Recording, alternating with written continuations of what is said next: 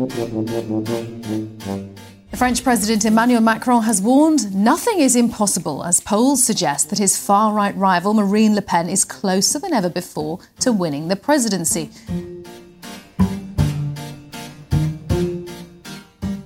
Mes chers compatriotes, Fellow citizens of Français de France, métropole, Français d'outre-mer French et Français du citizens monde. of mainland France and from overseas territories, the French people have fait l'honneur spoken.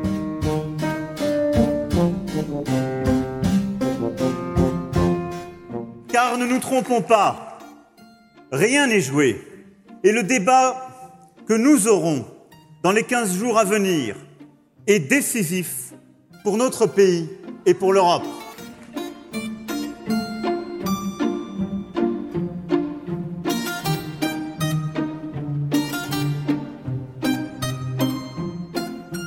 Πρώτη φορά συνέβη πριν από 20 χρόνια. Τότε το σοκ ήταν μεγάλο. Ο Λεπέν είχε περάσει για πρώτη φορά στο δεύτερο γύρο. Τώρα δεν είναι καν έκπληξη που η κόρη του διεκδικεί για δεύτερη φορά την Προεδρία της Γαλλίας.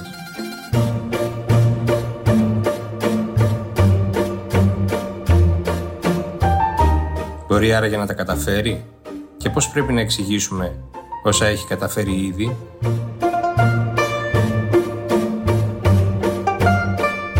Κυρίες και κύριοι, είναι το ράδιο Κάπα, το εβδομαδιαίο podcast της καθημερινής. Είμαι ο Μιχάλης Σιντζίνης και σήμερα θα δοκιμάσουμε να απαντήσουμε τι σημαίνει για τη στάση στην Ευρώπη το αποτέλεσμα των γαλλικών προεδρικών εκλογών και πόσο πρέπει η Ευρώπη και η Ελλάδα να ανησυχούν για το δεύτερο γύρο.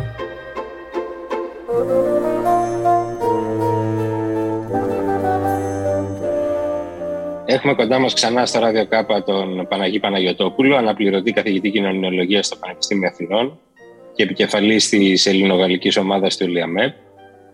Καλημέρα κύριε Παναγιοτόπουλε.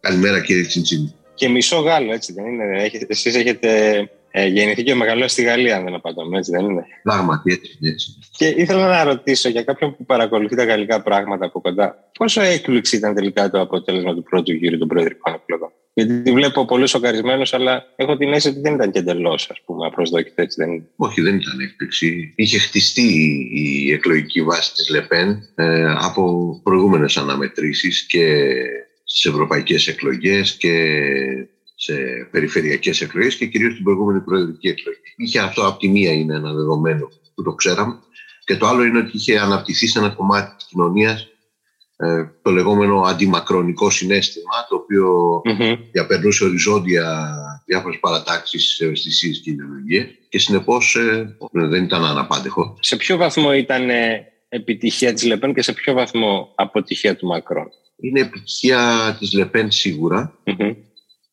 γιατί ένα ακροδεξιό κόμμα αντιρεπουμπλικανικό ε, έγινε μέσα σε μια δεκαετία υπερασπιστής έστω σε επίπεδο εντυπώσεων κάποιων ρεπουμπλικανικών αξιών έχει καταφέρει να αποσύρει από πάνω της τις κατηγορίες ε, και τα στίγματα της ακροδεξιάς και ε, θα έλεγα ότι είναι δική της επιτυχία και δεν είναι αποτυχία του Μακρόν. Ο Μακρόν στο δικό του ε, κοινωνικό χώρο έχει πετύχει να αυξήσει τη συσπήρωσή του, ε, να προσελκύσει και άλλα κοινωνικά στρώματα, ε, να εδραιώσει τη θέση του στο κέντρο και να διευρύνει αυτό το κέντρο. Ενδεχομένως αυτό απηχεί και μια διεύρυνση έστω και μικρή μιας ε, ας πούμε μεσαίας τάξης που βρισκόταν στα σκηνιά ε, τις περασμένες δεκαετίες. Δεν πάβει όμως η σχέση αυτή ανάμεσα στον Μακρόν και στο Λεπέν να αντιπροσωπεύει ε, διαφορετικές κοινωνικές δυναμικές. Είναι δηλαδή ακριβές αυτό που λέγεται σχηματικά ότι μιλάμε για δύο διαφορετικούς κόσμους που αποκλίνουν ε, όσο περνά, περνάει ο καιρός, δηλαδή αποκτούν διαφορετικά ταυτοτικά χαρακτηριστικά. Ναι, σε μεγάλο βαθμό. Και μεταφράζει και αυτό το ρήγμα που υπάρχει στη Γαλλία και που εκφράστηκε με τα κίτρινα γυλαίκα, μεταφράζει σε μεγάλο βαθμό τους Γάλλους εκείνους που προσαρμόζονται πιο εύκολα αυτή τη στιγμή ή τις τελευταίες δεκαετίες που προσαρμόζονται πιο εύκολα στο σύγχρονο κόσμο και εννοώ και στη σύγχρονη οικονομία σε μια εκδοχή της παγκοσμιοποίησης και της ευρωπαϊκής ε, ενοποίησης και σε αυτούς που δυσκολεύονται που είτε βρίσκονται σε κοινωνική κάθοδο, είτε βρίσκονται σε πολιτισμική ανασφάλεια, είτε έχουν εκτοπιστεί από τις πόλεις γιατί ήταν πολύ ακριβά τα ενίκια και ζουν στην περιφέρεια, σε ημιαστικά περιβάλλοντα, ε, είτε ένα κομμάτι της νεολαίας που βιώνει την επισφάλεια πολύ έντονα, το οποίο αυτό εν μέρει εκφράστηκε χαρακτηριστικά και στο Μελανσόν έτσι, και στην αριστερή ψήφο πήγε αυτό, αλλά ένα άλλο κομμάτι πήγε και στη λεπενική ψήφο. Άρα μιλάμε για, για τάσεις που προϋπήρχαν του πόλεμου, δηλαδή ε, σε εκτιμάτε ότι έπαιξε ο πόλεμος ρόλο στο αποτέλεσμα; Εκτιμώ πως δεν έχει παίξει ρόλο ο πόλεμος στο αποτέλεσμα του πρώτου γύρου, ότι θα παίξει όμως υπογείως και εμέσως στο δεύτερο γύρο. Ναι, όταν λέω θα πόλεμο εννοώ και τις οικονομικές του παρενέργειες, δηλαδή την, την ανασφάλεια που δημιουργεί τη, τη βιωτική ας πούμε στη, η βάση για την άνοδο της Λεπέν και την ε, έκφραση μιας μεγάλης δυσφορίας προς την Ευρώπη, προς τη μεταναστευτική συνθήκη και κατάσταση στη Γαλλία, προς την ε, εργατική επισφάλεια. Ε, όλα αυτά υπήρχαν. Το κύμα ακρίβειας το ενίσχυσε. Τώρα ο πόλεμος όμως λειτουργεί νομίζω λίγο διαφορετικά στο δεύτερο γύρο γιατί έχω την αίσθηση ότι η δυναμική του Μακρόν που είναι μεγάλη από, την Κυριακή το βράδυ και μετά ε, έχει να κάνει και με το φόβο κάποιων κομματιών της ελίτ και διαμορφωτών της κοινής νόμης για το φόβο μήπως η Λεπένα αναλάβει εν καιρό πολέμου. Όχι γενικά μήπως η Λεπένα αναλάβει, αλλά μήπως αναλάβει τώρα που τα πράγματα είναι ε, τόσο δραματικά.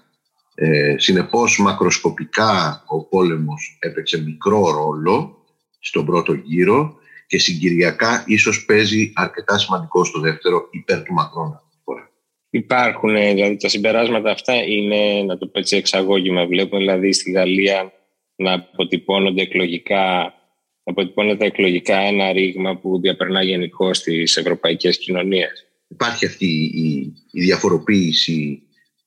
Είναι κοινωνίες που μετά από τον πόλεμο χτίσανε ε, βαθμιαία ε, κοινωνικό κράτος και μια μεσαία τάξη θα έλεγε κανείς ε, πράγματι ότι και στη Γαλλία όπως και αλλού ε, αυτές οι κοινωνίες των μεσοστρωμάτων ε, έχουν πολλωθεί. Ε, αυτός ο κοινός τρόπος ζωής, οι κοινές αναφορές και η τάση να συγκλίνουν τα εισοδήματα και να υπάρχει χώρος για τα όνειρα όλων είναι ένα παρελθόν, δεν είναι κάτι που μπορεί κανείς να, το δει σήμερα να είναι ενέργο. Αυτό που είναι ε, χαρακτηριστικό ε, για τη Γαλλία ε, είναι ότι ίσως αυτή η κίνηση να μεταφράζεται με πιο χαρακτηριστικό τρόπο πολιτικο-ιδεολογικά ως μια μετατόπιση προς τα δεξιά. Αυτό είναι το πολύ Δηλαδή η υποχώρηση του κοινωνικού κράτους η επαγγελματική επισφάλεια, η αποδυνάμωση της αστικής ζωής για όλους και η κατοχήρωσή τους για λίγους και για κάποιους. Όλα αυτά θα μπορούσε κανείς να φανταστεί ότι θα είχαν και μια σοβαρή αριστερή εκπροσώπηση. Ας πούμε. Προσώπηση. Ε, έχουνε και γι' αυτό και ο Μελανσόν ε, πήρε ένα αξιοσέβαστο ποσοστό και σχεδόν πέρασε το δεύτερο γύρο. Εν τούτης ολόκληρο το πολιτικό φάσμα έχει μετα, πιστεί ε, ένα, δύο και ίσως και τρία κλικ δεξιότερα και οι λαϊκές αγωνίες ε, δεν μονοπολούνται αλλά εκφράζονται κυριαρχικά έτσι, πλειοψηφικά από τη δεξιά και μάλιστα μια δεξιά που δεν είναι μια συμβατική δεξιά ε, μια ρεπουμπλικανική δεξιά είναι μια δεξιά εθνικιστική και πολλές φορές ταυτοτική δηλαδή και στην ε, Λεπέν εκφράστηκαν κάποια από αυτά τα πράγματα και κάποιες από αυτές τις ιδέες, όχι σε επίπεδο κρατηρίου, σε επίπεδο ιδεών, εκφράστηκαν και από τον ε, ούλτρα ακροδεξιό Τζεμούρ, ο οποίος παρεμπιπτόντω έπαιξε καθοριστικό ρόλο γιατί αποστιγμάτισε τη Λεπέν και έφτιαξε την αίσθηση ότι εντάξει, η Λεπέν είναι μια κεντροδεξιά. Την έκανε να φαίνεται stage woman, ας πούμε. Ναι, ναι, μια δεξιά yeah. Ναι. κυρία, ας πούμε, η οποία δεν είναι και τόσο κακή και κάνει και μεγάλο αγώνα για να ξεφύγει από το φάντασμα του πατέρα της και ότι ο κακός ακροδεξιός είναι ο Ζεμούρ και η Λεπέν είναι μια soft ας πούμε, εκδοχή της ε, ακροδεξιάς, συνεπώς ε, δεν μας πειράζει και πολύ. Ε, αυτό χωρίς να ενεργοποιείται τώρα στο δεύτερο γύρο το αντίθετο ανακλαστικό. Ε, κανείς δεν μπορεί να δαιμονοποιήσει την Λεπέν όπως αυτό γινόταν παλιότερα όταν υπήρχε πραγματικός δαίμονας που ήταν ο πατέρας της. Κανείς δεν το, δεν το κάνει αυτό και το δημοκρατικό τόξο με την σύμπνοιά του δεν υπάρχει ούτε αυτός. Παρ' όλα αυτά Ε, στο, στο δεύτερο γύρο φαίνεται κάπως να ξαναθυμούνται οι άνθρωποι ότι ο λεπενισμός ε, είναι μια ιδεολογία που δεν είναι συμβατή με τη Ρεπουμπλική, με τη Δημοκρατία. Νομίζω ότι αυτό είναι το κλειδί ε, του δεύτερου γύρου και βλέπουμε ότι ε, τρεις μέρες τώρα, τέσσερις σχεδόν, που γίνεται αυτή η προεκλογική εκστρατεία δεύτερου γύρου, ε, όχι μόνο ο Μακρόν έχει δει πάρα πολύ δυναμικά και πηγαίνει και συναντάει πολιτικούς αντιπάλους, ε, ανακατεύεται με το πλήθος, μιλάει ώρες ατελείωτες με τους πολίτες, αλλά η Λεπέν έχει αρχίσει και κάνει λάθη που δεν τα έκανε μέχρι τώρα. Όπως; Ε, εχθές ε, είπε ότι η στρατηγική επιλογή της Γαλλίας είναι να φέρει σε συμμαχία, σε συμμαχία στρατηγική τον ΝΑΤΟ με τη Ρωσία. Ε, το να το λες αυτές τις μέρες αυτό ε, είναι τελείως ε, άκερο. Αυτό όμως είναι κάτι που το δικό της το ακροατήριο το ενοχλεί. Ε, δεν το ενοχλεί γιατί... Δηλαδή θέλω να πω δεν υπήρχαν ήδη πολύ ισχυρότερα τεκμήρια των δεσμών της με τη Μόσχα ήδη και πριν από τον πόλεμο. Να σας πω κάτι, δεν διαβάζεται ως τεκμήριο ε, εγκύτητας με τη Μόσχα. Δεν είναι αυτό τόσο πολύ που μπορεί να ενοχλήσει. Είναι ότι είναι άκερο, είναι άτοπο δείχνει έλλειψη ε, σοβαρότητας και ικανότητας διαχείρισης του χαρτοφυλακίου μιας πυρηνικής δύναμης που θέλει να παίζει σημαντικό ρόλο στην διεθνή σκηνή, μιας παραδοσιακής μεγάλης ε, χώρας. Ας πούμε η επίδοξη εκπρόσωπος του γαλλικού κράτους σε καιρό πολέμου εκφράζεται έτσι υπέρ του Ακριβώς. μια δεξιότητα. Ναι. Ε, εκφράζεται υπέρ κάποιου σχήματος που είναι τελείως μη ρεαλιστικό. Δηλαδή να μπει, τι είπε περίπου, είναι μια πυρουέτα που κάνει εκεί τώρα. Ε, για να εκφράσει και λίγο τα αντινατοϊκά, αντιαμερικανικά συναισθήματα μιας μερίδας Γάλλων και δεξιών και αριστερών. Ε, για να επικαλεστεί κατά κάποιο τρόπο την κολλική παράδοση που ήταν με τη Δύση μεν, αλλά δεν ταυτιζόταν με τους Αμερικάνους. Για να κλείσει το μάτι και σε μια λανθάνουσα ε, πουτινοφιλία και για να μπορεί να χρησιμοποιήσει όλα αυτά λέγοντας ότι πώς μας έμπλεξες ε, Μακρόν σε αυτόν τον πόλεμο και υφιστάμεθα τις συνέπειες της ακρίβειας για να το κάνει όλο αυτό περίπου λέει ότι πρέπει η Ρωσία να μπει στο ΝΑΤΟ μετά το τέλος του πολέμου. Αυτό ε, μάλλον ε, διαβάζεται ως ε, πολιτικό λάθος ε, αλλά σοβαρό πολιτικό λάθος λιγότερο διαβάζεται ως εκδοχή πουτινισμού.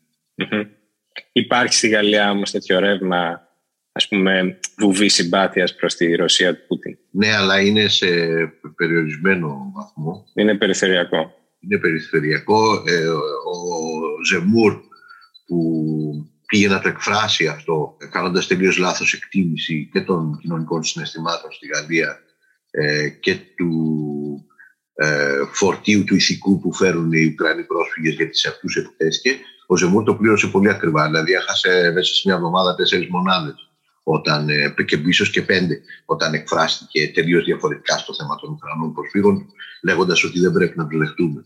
Συνεπώς, ε, αν το συγκρίνουμε με την Ελλάδα, ο πουτινισμός στη Γαλλία είναι πολύ αδύναμος. Η γαλλική αριστερά και κυρίως η, η γαλλική αριστερή, οι άνθρωποι που είναι, οι Γάλλοι αριστεροί, είναι κάθετα ε, πώς το λένε, απέναντι στη ρωσική εισβολή και υπάρχει μόνο το ίχνος ε, το οποίο δεν σβήνει με τίποτα, το ίχνος ε, κάποιου ε, γκολικού και αριστερού αντιαμερικανισμού που κάνει τους Γάλλους να είναι λίγο επιφυλακτικοί με τον ΝΑΤΟ. Μέχρι εκεί φτάνει ο, ο αντιδυτικισμός. Θα μπορούσαμε, δηλαδή δικαιολογεί το φόβος ότι όσο κρατάει ο πόλεμος και όχι από συμπάθεια προς τη Ρωσία αλλά από δυσαρέσκεια για τις οικονομικές παρενέργειες του πολέμου και της ενεργειακής κρίσης μπορεί εν τέλει να αλλάξει και η στάση όχι μόνο των Γάλλων αλλά και των Ευρωπαίων απέναντι στον πόλεμο. Εσείς το φοβάστε, δηλαδή ένα τέτοιο ενδεχόμενο το βλέπετε; Ναι είναι, ένα, ναι, είναι ένα ενδεχόμενο αυτό. Δηλαδή, αν οι προσδοκίες των ανθρώπων παραμείνουν αυτές που ξέρουμε ε, για ευμάρια ειρηνική ζωή, απροσπέλαστο ταξίδι, ε, για αυτό που γνωρίζαμε ε, την τελευταία 25 ετία, 30 ετία, ε, τότε ε, η διόνυσης του πολέμου μπορεί να προκαλέσει αποστροφή προς τις ε, ιδέες μιας δημοκρατίας που υπερασπίζεται τις αξίες της ε, με τα όπλα. Ε, μπορεί να έχουμε όμως και το αντίθετο, να καθιερωθεί η πολεμική ψυχολογία, όπως έγινε στους μεγάλους πολέμους, και και να θεωρήσει ο πληθυσμός ότι ο πόλεμος είναι ένα στοιχείο της ζωής του. Να προσαρμόσει συμπεριφορές και προσδοκίε. Θα περίμενα όμως κανείς από τις ηγεσίες να το εκφράζουν αυτό. Δηλαδή, άκουγα τον Χάμπεκ, τον αντικαγκελάριο και επικεφαλής των Γερμανών Πρασίνων, που είναι τώρα υπουργός ανάπτυξης υπεύθυνος για την ενέργεια, υπουργός οικονομίας και υπεύθυνος για την ενέργεια, και έλεγε ότι δεν γίνεται αυτή η κρίση να περάσει χωρίς κόστος. Με τον έναν ή τον άλλο τρόπο. Δηλαδή, ακόμη και αν πάμε στο πιο ήπιο σενάριο, οι κοινωνίες θα χρειαστεί να απομισθούν ένα βάρος υπέρ των αξιών τους, να το πω έτσι λίγο ιδαλιστικά. Δεν θα έπρεπε οι ευρωπαϊκές ηγεσίες να προετοιμάζουν τις κοινωνίες ότι μπροστά έρχονται, αν όχι αίμα, δάκρυα και αλλά τέλος πάντων μια δυσκολία στη οικονομική, στη, στην Ευρώπη. Σωστό είναι αυτό ότι θα έπρεπε, αλλά οι ευρωπαϊκές κοινωνίες και οι ηγεσίες τους ε, έχουν ένα βασικό πολιτισμικό χαρακτηριστικό τις τελευταίες δεκαετίες που είναι απότοκος και αυτής της κοινωνίας της μεσαία τάξης, που σήμερα αμφισβητείται, αλλά έχει αφήσει ε, το, το σημάδι της, ας πούμε, είναι ε, το συνέστημα της αμεριμνησίας και της βεβαιότητας ότι η ειρηνική ζωή και η ατομική επιδίωξη της ευτυχίας δεν πρόκειται να παρακολουθεί από τίποτα και ότι ακόμα και αν υποστεί μια μικρή φορά αμέσως θα ε, ξαναφτιάξει τον ιστό της και θα κυριαρχήσει. Είναι πολύ δύσκολο, ειδικά στην Ευρώπη, ε, να βγει κάποιος και να πει θα πονέσουν και δεν μπορούμε να κάνουμε αλλιώς. Ή πρέπει να ζήσουμε χωρίς κλιματιστικό για λίγο ή ναι.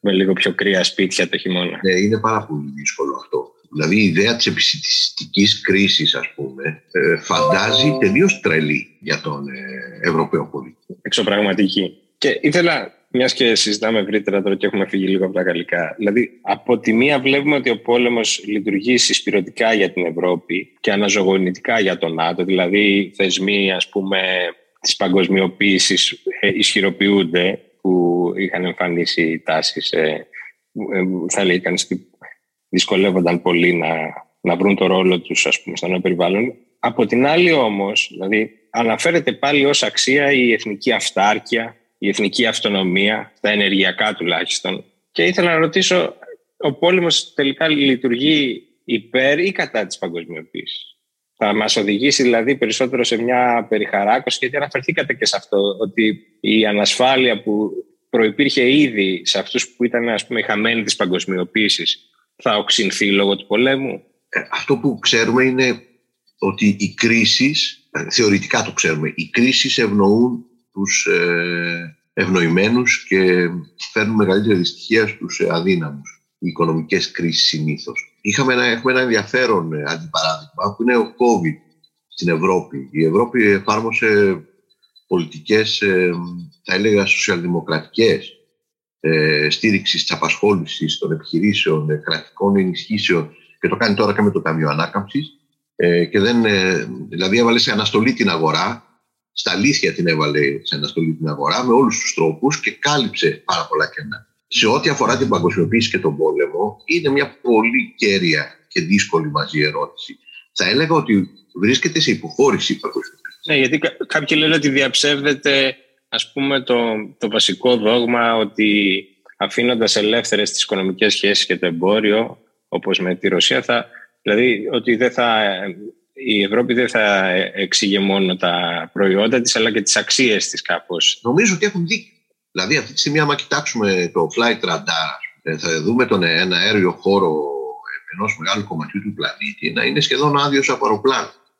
Ε, αυτό κάτι λέει για την παγκοσμιοποίηση. Ξέρουμε ότι το διαμετακομιστικό εμπόριο βρίσκεται σε τεράστια κρίση και θα αργήσει να ανακάμψει και υπάρχουν κινήσεις ε, επανασυγκρότησης και ανασχεδιασμού του διεθνούς συστήματος ασφαλείας.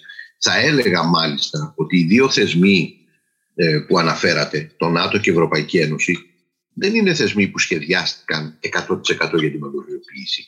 Και είναι θεσμοί που έχουν και μια ενδεχομένως ισχυρή κρατική ε, διάσταση που είναι αντιπαγκοσμιοποιητική, τέλος πάντων δεν είναι μόνο αγοραία εδώ για να επιστρέψουμε και στο, και στο θέμα των, ε, των γαλλικών εκλογών, το σχέδιο του Μακρόν είναι ένα μεικτό σχέδιο. Είναι να αντιμετωπιστεί με προστατευτικούς όρους και οικονομικούς ε, η Ευρώπη και οι πολίτες της, ε, όχι μέσα από εθνικές στρατηγικές που σε ένα παγκόσμιο περιβάλλον δεν θα ήταν αρκετές, αλλά από μια ε, υπερεθνική, αλλά συγκροτημένη, σαφή και εν τέλει κλειδωμένη σε επίπεδο εθνικής κυριαρχίας, εθνικής παύλα ευρωπαϊκής, ε, ε, συλλογικότητας που θα είναι ακριβώς η Ευρωπαϊκή Ένωση.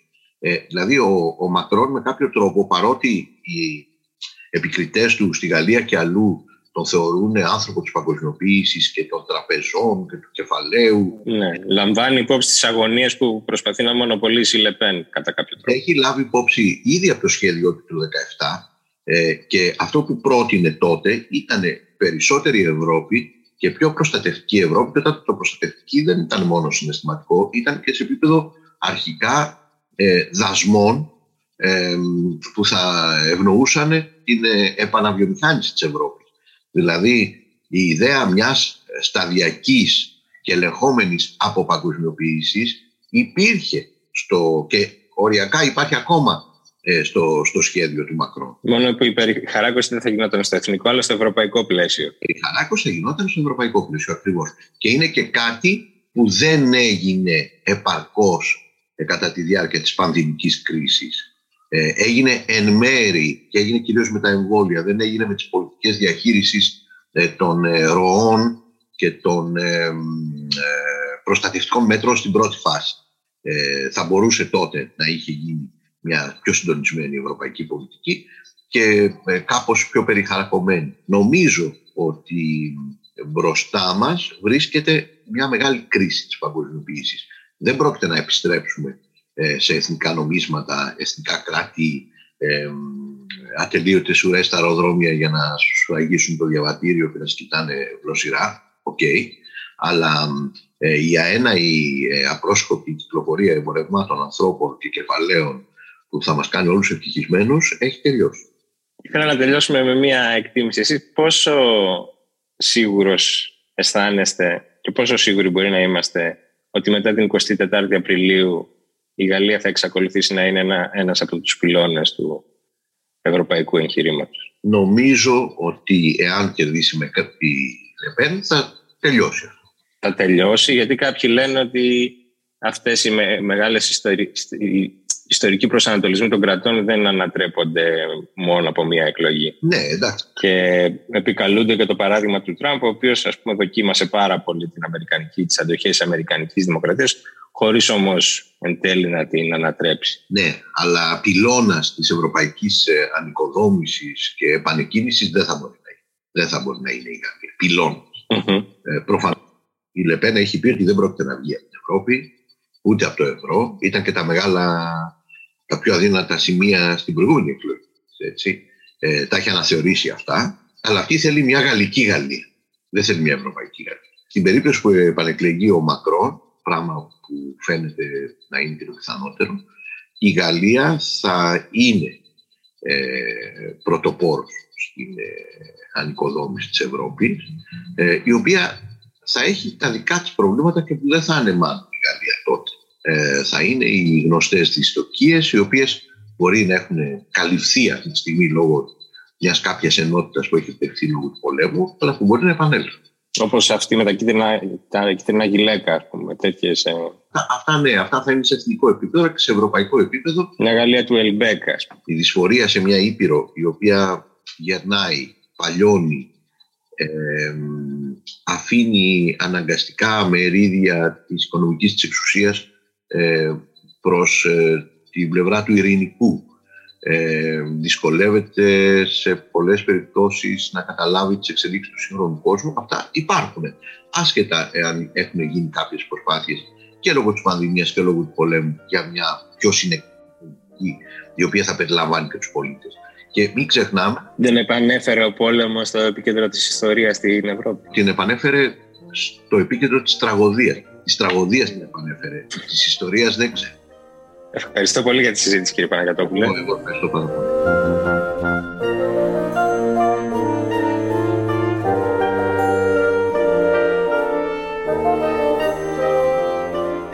Από μια άποψη, είναι ίσως καλύτερα που οι εκλογές στον έναν από τους δύο πυλώνες της Ευρώπης γίνονται στην αρχή του πολέμου. Προτού τρωθεί η συσπήρωση, προτού αρχίσουν να γίνονται οδυνηρές οι παρενέργειες του πολέμου. Αυτά για σήμερα. Το Radio K επιστρέφει την επόμενη Παρασκευή. Στείλτε μας σχόλια και προτάσεις στο radio